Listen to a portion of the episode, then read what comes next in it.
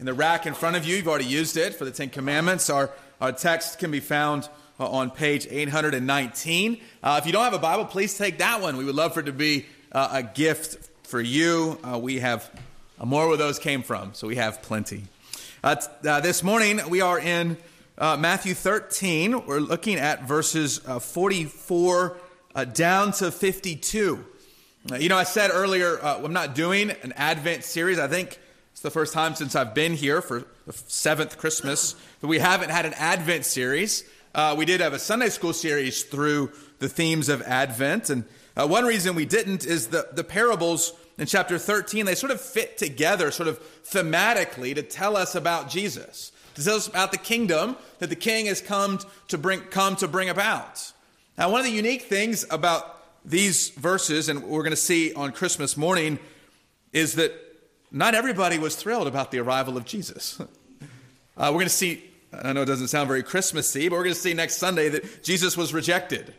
Uh, we're going to see sort of his, his mom and his dad. What were they considered? What did his parentage tell us about, about him? But the parables, they sort of divide. They, they divide into these different groups. And we, maybe I could say those who celebrate the arrival of the king and his kingdom and those who don't. So we have uh, the final four parables in sort of the, the parables uh, of the kingdom section.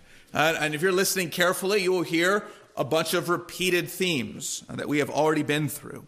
So, would you follow along with me uh, in verses 44 uh, down to verse uh, 52? The kingdom of heaven is like treasure hidden in a field, which a man found and covered up. Then in his joy, he goes and sells all that he has and buys that field. Again, the kingdom of heaven is like a merchant in search of fine pearls, who, on finding one pearl of great value, went and sold all that he had and bought it.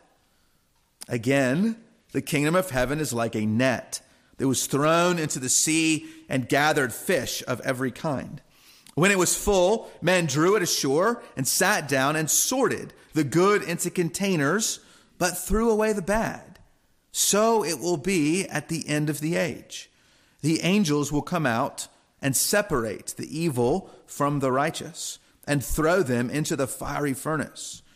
In that place, there will be weeping and gnashing of teeth. Have you understood all these things? They said to him, Yes. And he said to them, Therefore, every scribe who has been trained for the kingdom of heaven is like a master of a house who brings out of his treasure what is new and what is old. The grass withers, the flower fades, the word of our God will stand forever. Would you join me again in prayer? Our Lord, we hear and rejoice today in the truths and the promises of the kingdom of heaven. It is a kingdom somewhat different from the kingdom we expect. It's a kingdom somewhat at odds at times from the kingdom that we might even want.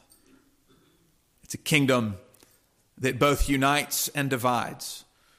And I pray as we conclude this brief look at this series of parables that we would come and say to Jesus, and he asks us if we understand, yes we understand, and we believe. Speak to us, O Lord, in these few minutes, we pray. In Jesus' name, amen.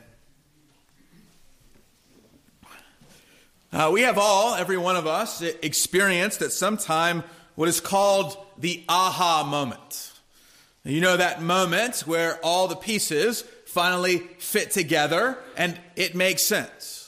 That moment when the light bulb goes off in your head. That moment when everything clicks and what you have been looking at or thinking about that was once frustrating or confusing or mysterious. Now you say, oh, now I get it. And you can, you can see when the aha moment happens on somebody else's face, right? The, the frown uh, turns into sort of amazement, that look of, of understanding. I can see it sometimes on your faces right? Even when I'm preaching. It's that. That wasn't supposed to be a joke. it's that light bulb moment, right? All of a sudden you you get it. The riddle makes sense. The mystery is revealed. Uh, and it does happen. I mean, it legitimately does happen when we study God's word, doesn't it? Uh, you, you are, and as I, as I am, the light bulb does go, go off. That verse you've read so many times, oh, it finally makes sense. No credit to the preacher, right? That's my experience every week in studying. Oh, now it finally makes sense to me. We're not the only ones who are aware of that aha moment at the words of Jesus. The disciples themselves had these moments, this realization of now I get it. Now which, that which was once mysterious makes sense. But for Jesus in his teaching, these aha moments aren't only moments of mental understanding, they're life changing moments. They're moments that follow, oh, I get it, I'm going in the wrong direction, now I'm going to go this way. I'm making the wrong choices. Now I'm going to do this. I'm following the wrong leader or the wrong path. And now a change comes. The aha moment always comes with a change in our lives. What I want you to see this morning is that those who understand the kingdom of heaven arrange their lives around it. Those of us who truly understand the kingdom of heaven rearrange or arrange our entire lives around the truths of the kingdom of heaven. And so we're going to get to the question at the end. I'll give it away to you now. Do you understand? Jesus asks his followers, and he asks us in no uncertain terms, have you understood? Before we get to that question, what are the things we're supposed to understand? I want to give you some truths this morning. Three true things or three truths about the kingdom of heaven. Now, as we arrive at these truths, we're going to look at the final four of these parables. Uh, I don't have enough time to, to do the deep dive here, but there's eight parables in chapter 13, and they are arranged in a sort of matching structure so that parable four and five match, and three and six match, two and seven match. I mean, I, I got this whole sheet in my office. If you, if you, I can email it to you this week if you really care. Uh, it's pretty fascinating to me. Maybe just to me. Uh, but these parables, like they line up and they, they support one another and they teach us, they reinforce these, these truths we're learning. So, what's our first truth? The first truth is the supreme value of the kingdom of heaven. The supreme, the great, the surpassing value of the kingdom of heaven. We get this in verses 45 to 46, which are two parables parables 5 and 6, and the parables parallel. Par- I can't say that that fast, but they parallel, right? Parables 3 and 4. That makes sense. We had the mustard seed and the leaven, these two brief parables that told us one truth about the kingdom. And now we have two more brief parables that tell us that same, a same truth about the kingdom. What do we learn from the seed and the yeast parables last week? we learned that the kingdom of heaven is hidden, it's humble, it's lowly. In fact, it's, it's so low that we might look at it and we might wonder well, is that kingdom actually worth anything? It's so small, is even noticeable. Is it even worth anything? Does it have any value? I mean, kids, think for a moment about those presents that may be already wrapped under your tree, right? Maybe your parents are on the ball, maybe they're not, they will be. Presents under your tree, which ones do you value the most? The smallest one or the biggest one, right? You think the biggest present must be the best present. That's how we think, right? Bigger is better. And so if the kingdom is small and hidden and humble, does it actually have any value to us? So Jesus tells these two parables to show us the supreme, the, the, the surpassing value of the kingdom. Verse 44 is the first parable uh, the kingdom of heaven is like treasure hidden in a field, which a man finds. Right? This is kind of like everybody's dream, right? You're digging in your backyard and you stumble upon a treasure. Now, it doesn't happen. It doesn't happen very often, right? It, it didn't happen very often back then. It was maybe more likely because people didn't have a bank to put their treasures in. They didn't have a safe. The, the safest place for their treasures was to dig a hole in the ground and bury it. So if they forgot where the hole was, or if they were driven out by an invading army, their treasures left, buried in the ground. It's still pretty rare to have somebody stumble upon a treasure. So we have a man who is apparently digging in a field. The field is, is not his, he doesn't own it. So this person digging is, is probably a laborer. He's a worker. He's an, an employee of some sort. He's been sent out to, to dig a trench or to dig a well or to dig the rocks out of the field for the planting season. It doesn't matter. What matters is it's not his field, and yet he stumbles upon a treasure. Right? The, the, the shovel hits something solid, right? There's buried treasure here. What does he do when he finds it?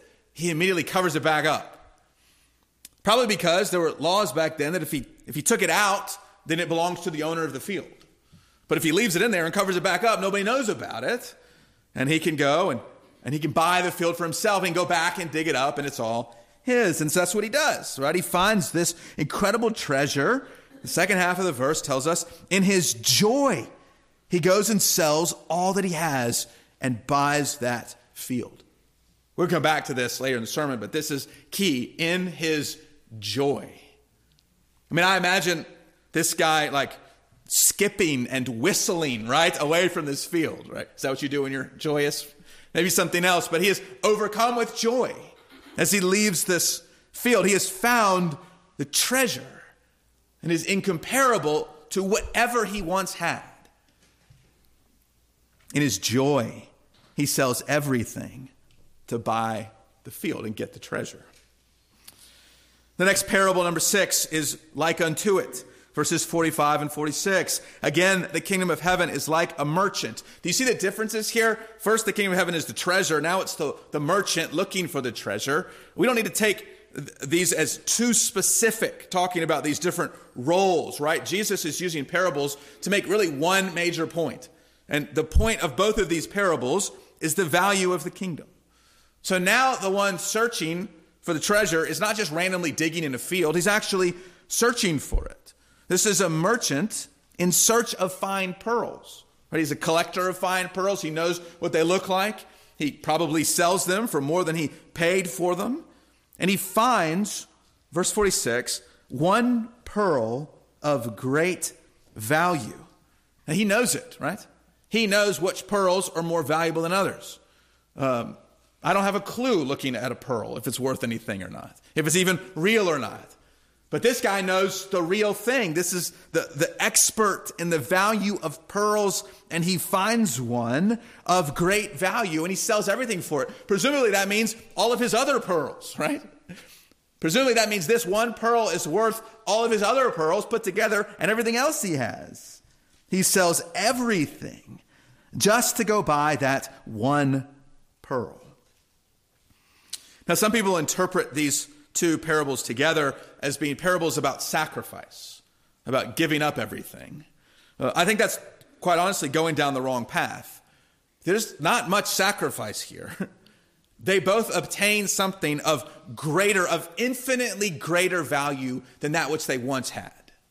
It's not like they're trading one thing for another. They are achieving, they are uh, receiving, they are gaining surpassing value to anything in their possession. There's a lesson as we take these two together. They're so similar, aren't they? There's also a key difference in these two parables as we understand what they're pointing to of finding and valuing the kingdom of heaven is that sometimes we look for the treasure and sometimes we're not looking for it at all, right? The guy digging in the field randomly stumbles upon this treasure.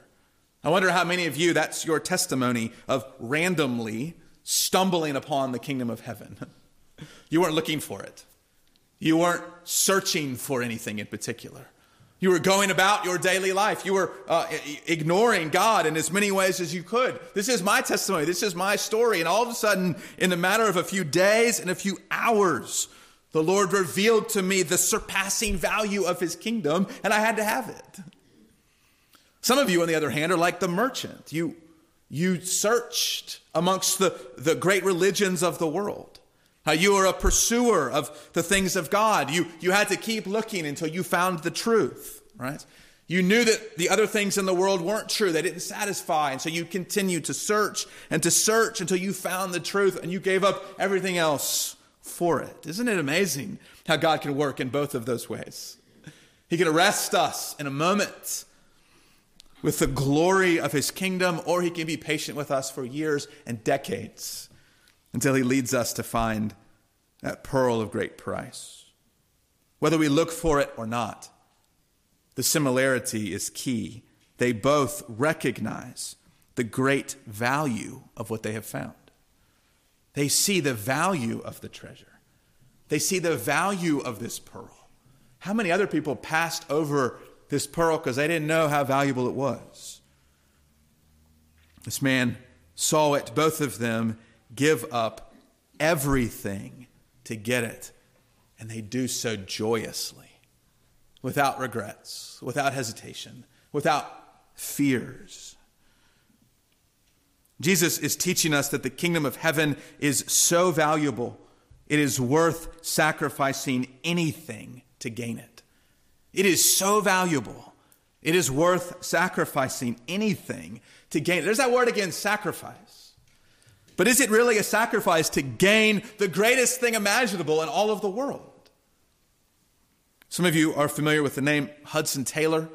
He was a missionary uh, did most of his work in inland China, uh, made great sacrifices uh, in his labors, both personal and professional. He came to the end of his life and he famously said, I never made a sacrifice. I never made a sacrifice. Similarly, uh, the missionary David Brainerd, uh, sent out uh, by, among others, Jonathan Edwards as a minister in the western part of, of then sort of Connecticut uh, ministering to the Native Americans. He said as well on his deathbed when he gave his very life for the spread of the gospel, I never made a sacrifice. That's the testimony of those who have found this treasure, isn't it? Don't we know that though we have given things up, though we have said no to certain things, we have not made a sacrifice? We have given it all to inherit the greatest value in all of the world, the supreme, surpassing value of the kingdom of heaven. Now, I'm sure some of you may be sitting there thinking, yeah, right. There's no way it's actually that valuable. No way, preacher, are you telling me that Jesus and his kingdom is more valuable than everything in this world? Well, I'm not telling you that. Jesus is telling you that, for one. And I would just ask you after church to go ask somebody else. go ask the person sitting next to you. Go ask somebody sitting in front of you, is it really worth it? Children, if you are wondering that, if you are wondering, is it worth it to follow Jesus? If you are considering, well, this is my parents' church, it's my parents' religion, it's my parents' faith, is it, does it really have any value for me, or is it just what they do and I need to go off on my own? I would ask them this afternoon. Your parents would love to tell you if it is really worth it or not. I also want to wonder if there are some of you who you have sold everything for it, and you're beginning to wonder, was that actually worth it? The weight of that that you have left behind, the relationships, the opportunities, the experiences, is it really worth it? And I want you to hear the, the reassuring words of Jesus that you have gained more than you ever lost. You have received more than you have ever left behind. The joy of what you have now surpasses the combined joy of everything this world has to offer. See, to, to, follow Jesus is to believe the promise, to understand the truth of the supreme value of the kingdom of heaven. It is that treasure and more. It is that pearl and so much more. Those who understand the value of the kingdom will rearrange their lives around it. But what about those who don't? What about those who don't see the value of this kingdom? Well, we come to our next parable, and here we learn a second truth. This truth is the final separation of the kingdom. The final separation of the kingdom. This is the parable of the the net, parable number seven. Uh, sometimes it's called the parable of the dragnet. Um, that just reminds me of that old TV show, so I don't think that helps us understand it. Uh, this is a parallel to the parable of the weeds we saw last week. Parable number two, the separation of the weeds and the tares. Parable number seven, the separation of that which is caught in the net. Verses 47 and 48 is the parable of the net. Now, it is called a drag net because the net's actually dragged uh, through the lake. And so you could picture a very large net woven by hand, you know, holes big enough for lots of water to come through, but small enough uh, that fish can't swim through it. It's got weights at the top. I mean, sorry, it's got floatables, cork at the top. It's got weights at the bottom. It is let down sort of vertically in the pond or in a lake, and it is dragged through the water. Either one side on the shore, sort of dragged around, or two boats dragging this great net. And what does it do? It catches everything. That's the key, is it catches everything. The net itself has no discernment, right? The net is like the disciples last week who just wanted to pick the wheat and the tares, but they couldn't tell the difference. They just pick everything. That's what the net is. The net brings everything, every type of fish, every type of uh, seaweed and algae, every piece of trash is brought in by this net as it's dragged through the lake. It catches everything. Well, then the, the real work begins the separation work. You can picture a net dragged up on a seashore full of all sorts of stuff. And then come the workers, and the workers have to, verse 48 tells us, the men drew it ashore, they sat down, and they sorted the good into containers, but they threw away the bad. This is pretty simple. Where's the good edible fish? Take it out, put it in the barrels right? Where's the bad stuff? We take that out of the net and we throw it away. These workers sort of working through the net. The key idea here is they sorted it out. They sorted the good from the bad. Now, what's the point? Unlike the other two parables, Jesus gives us an explanation to this parable. So the parable ends at the end of verse 48. Verse 49 is the explanation. So it will be at the end of the age. You get what he's saying. The end of the age is the end of this age, the age between the first time of Jesus and the second coming of Jesus. The end of the age, according to the Bible, is when Jesus returns.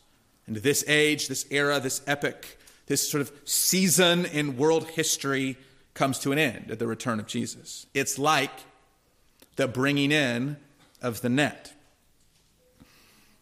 This day and age, fish, algae, trash, everything's existing together in the lake.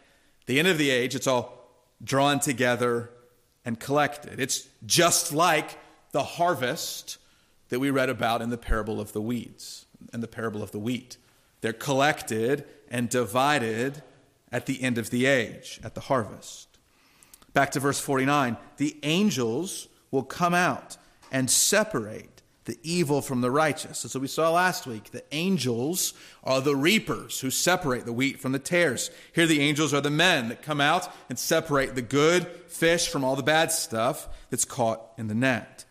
And then Jesus repeats the same line he's already said The bad, the evil, are thrown into the fiery furnace. In that place, there will be weeping and gnashing of teeth. So once again, we see separation. We see a parable in which the bad creatures, objects in the sea, are the evil people of humanity who are punished. Now, we've said it before, we'll see it again in Matthew's gospel, but for some of us, it doesn't make it any easier to swallow. Jesus does not pull any punches here, he doesn't weaken or diminish the doctrine of hell itself. I mean, Jesus talks about hell a lot, and he uses some pretty heavy descriptive words to talk about it. He doesn't talk about hell just because he likes to talk about hell itself. Now, Jesus has come as the justice and the righteousness of God. That he has come not only to punish the evil, but to show grace and mercy upon hundreds and thousands of people. What would we think of a God who never brings about justice? What would we think about a God who never shows himself to be righteous? What would we think of a world in which Jesus allows wickedness to run rampant and never, ever be punished? What kind of God is that? It's not a just God. It's not a righteous God. It's certainly not the God described for us in the Bible. You see, the doctrine of hell comes out of the doctrine of the justice and the righteousness of God. He is good and he is merciful and he is just. And he knows and he sees everything. And he will bring about justice. The evil here are not the, the few percent of the extremely wicked and evil people uh, in sort of the, the worst of all humanity. No, the description here, the difference between the evil and the righteous, boils down to uh, those who trust in Christ and those who do not. You see, the righteous, he says the, the righteous, essentially the good, the ones that are, uh, that, are, uh, uh, that are put together, right, that are collected in containers not to be thrown away. This describes not the, the good portion of humanity. No, this describes those who have received by faith the righteousness of Jesus. You see, He alone is the righteous one. He alone gives the gift of righteousness. We are not righteous because of our own works, our own merits, our own earnings. We are counted and considered righteous because Jesus has gifted us His perfect life. I mean, it's as if the, the guy looking at the net, it's full of bad fish, every single one of them. But there are some of them that are covered by the righteousness of Jesus. So they are considered, they are counted as if they are righteous. That righteousness is ours by faith alone, not by works. It's by believing and trusting in Jesus that we are sorted out among the good. Now, when you compare this to the parable we've already heard of the weeds, unlike the last two parables, there's nothing new here. It doesn't, it seems like Jesus gives us another parable but it tells us the exact same, I mean, it uses the exact same words. So if there's nothing new, what's the point? Well, I think that is the point. That there isn't anything new. It's in fact a repetition of what has already come. This is Jesus' repeated warnings. I mean, if we see in the last parable that the kingdom of heaven is so valuable it's worth sacrificing anything to gain it. We can turn that phrase around here and we can say, the wrath of God is so terrible. It is worth sacrificing anything to avoid it. I'm going to mix parables here for a moment. Imagine the man digging in his field and he finds the great treasure. And he says, Yeah, that's worth a whole lot, but I'm not willing to get rid of this for it. Now, the guy with the pearl says, Yeah, that's the greatest pearl I've ever seen, but I would rather have this other small little treasure back at home. What is keeping you from the kingdom of heaven? What is keeping you from seeing its supreme value, from being warned about this final separation? I can tell you assuredly, whatever it is, it's not worth it. Whatever it is, it's not, it's not worth giving up on this value, and it's not worth risking this final separation. Jesus tells us again and again what the future holds. And then he takes a step back in the final parable to the present. That's where we're going to see our third truth as Jesus turns back to the present. Verses 51 and 52, our third truth, is the ongoing spread of the kingdom. Supreme value, final separation, and here we see the ongoing spread of the kingdom. Verse 51 is fascinating to me. It's quite a question and answer from the disciples. Jesus turns to them. He's told them seven parables. And he says, Have you understood all of these things? That's a weighty term, isn't it? The word understood, Jesus has already defined for us. It means, back in verse 15, understood with their whole heart.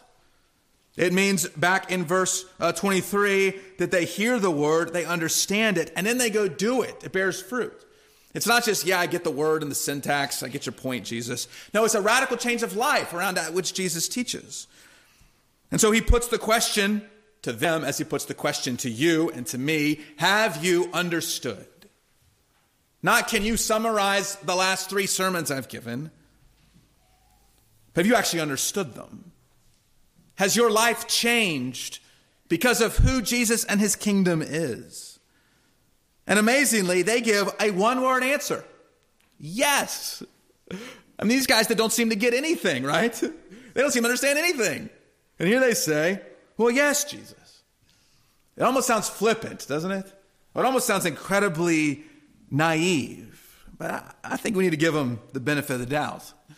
James Boice, a great preacher, has, has said, by them saying they understood, it doesn't mean they understand everything, but it means that they believe what they did understand and they were prepared to act on it. No one is going to understand everything Jesus says. The question is do you believe that which you have understood? And are you ready and prepared to act on it? If they've understood, then they're ready for the final parable. The most, frankly, confusing of all the parables, but the final one. Hear what Jesus says in verse 52 Therefore, every scribe who has been trained for the kingdom of heaven is like a master of a house who brings out of his treasure what is new and what is old. All right, there's a lot of layers in this parable. Uh, one is the, the, the metaphor itself uh, a master of a house who has a treasure, and out of that treasure, he brings new stuff and old stuff. Sort of sounds like, the, you know, the, the, the wedding day, you know, little rhyme, something old, something new, right? He's bringing out this treasure for some purpose. We don't know what it is, but that treasure is intended to, to do something, to achieve something, to, to purchase something. So there's the metaphor, which in itself is somewhat veiled. And it applies to scribes who have been trained for the kingdom. So the master that brings out the tre- brings out from his treasure is like a scribe who has been trained for a kingdom. A scribe is uh, someone scribe writing, someone who writes down. Right? So a scribe, they're usually grouped with the Pharisees. They're the religious experts of the day. They read all of the old texts. They copy them down. They reproduce them right? Uh, the scribes are the teachers of their day. They study, they know, they bring out of sort of that treasure house of knowledge and they teach it. That's what the scribes do. But the scribes here are not Jewish scribes, not scribes associated with the Pharisees. Rather, they are very particularly scribes who have been trained for the kingdom of heaven. Well, who's been trained for the kingdom of heaven? It's the disciples. Remember, the crowds out there, they're, they're, the, the truth of the parables are concealed to them. But Jesus goes into the house to speak particularly to the disciples. He's training them, he's giving them parables, he's explaining them. So he tells them now that as disciples, they are being trained as scribes of the kingdom of heaven. Scribes who know and who then bring out that knowledge to teach and to tell others. The knowledge that Jesus has given to his disciples, his kingdom scribes, that knowledge is a treasure. And there's old in that treasure, all of the Old Testament, I think this is referring to. All of these scriptures that Jesus tells them are fulfilled in him. All of the law and the promises and the prophecies, that's the old. The new is everything that points to Jesus. The regular Pharisees and scribes, they just know the old. The kingdom of heaven scribes, the disciples, they now know the new and the old. That's their treasure.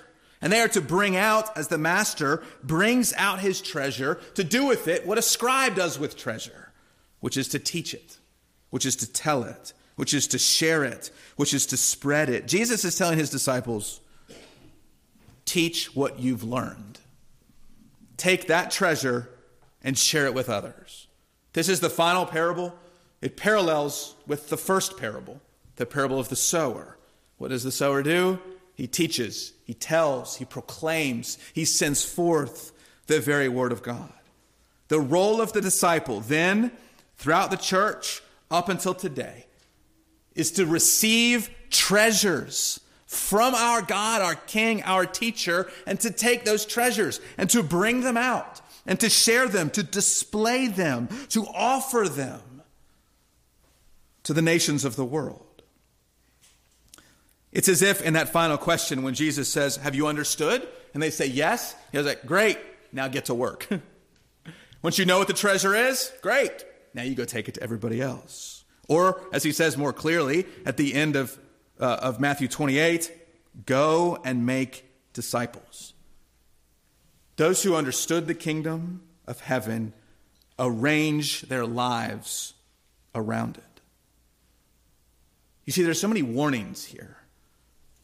And the warnings of these verses, if you do not believe in Jesus, you should hear them loud and clear today.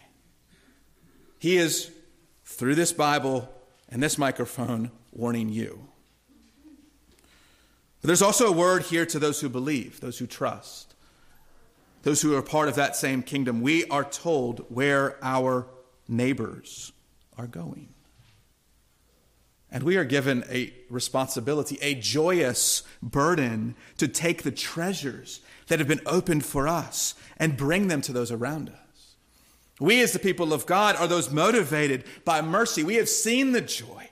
Don't we want our neighbors to know that same joy? Don't we want our friends to experience that same joy? Don't we want them to sell everything and come and buy that field and buy that pearl of surpassing value? You know, there is a great joy of opening presents at kingdom at, at presents on Christmas. It's a joy that uh, mostly our kids experience. But there's sort of a greater joy sometimes as a parent, isn't there? Or as a grandparent, of bringing out those treasures for those same kids to open and rejoice in. Here's what Jesus is telling us in these eight parables we have found the greatest of treasures. We, by his grace and mercy, whether we sought it or whether it struck us dead uh, one night, we have found the greatest of treasures Christ and his kingdom. We receive it with everlasting joy. Now, we get the joy of bringing it out for others to find as well, of sharing that same joy with them. May our hearts rejoice today in the treasure of Christ. For as we have freely received, so now do we freely give. Let's pray. Our Lord, we recognize this morning the surpassing joy and value and beauty of the kingdom of heaven. Forgive us for how we have missed it. Forgive us, for it's not your treasure that is dim, it's our eyes that are dim. Show it to us this morning and send us on our way. Send us as men and women who understand and who are eager to spread and to share that same joy, that same treasure with the world around us. May we too be like the master who brings out the new and brings out the old on display that all may come and buy without money. We pray it all this morning in Jesus' name. Amen. Speaking of the riches of the kingdom of heaven, we turn to our, our hymn of preparation, hymn 230 in your hymnals.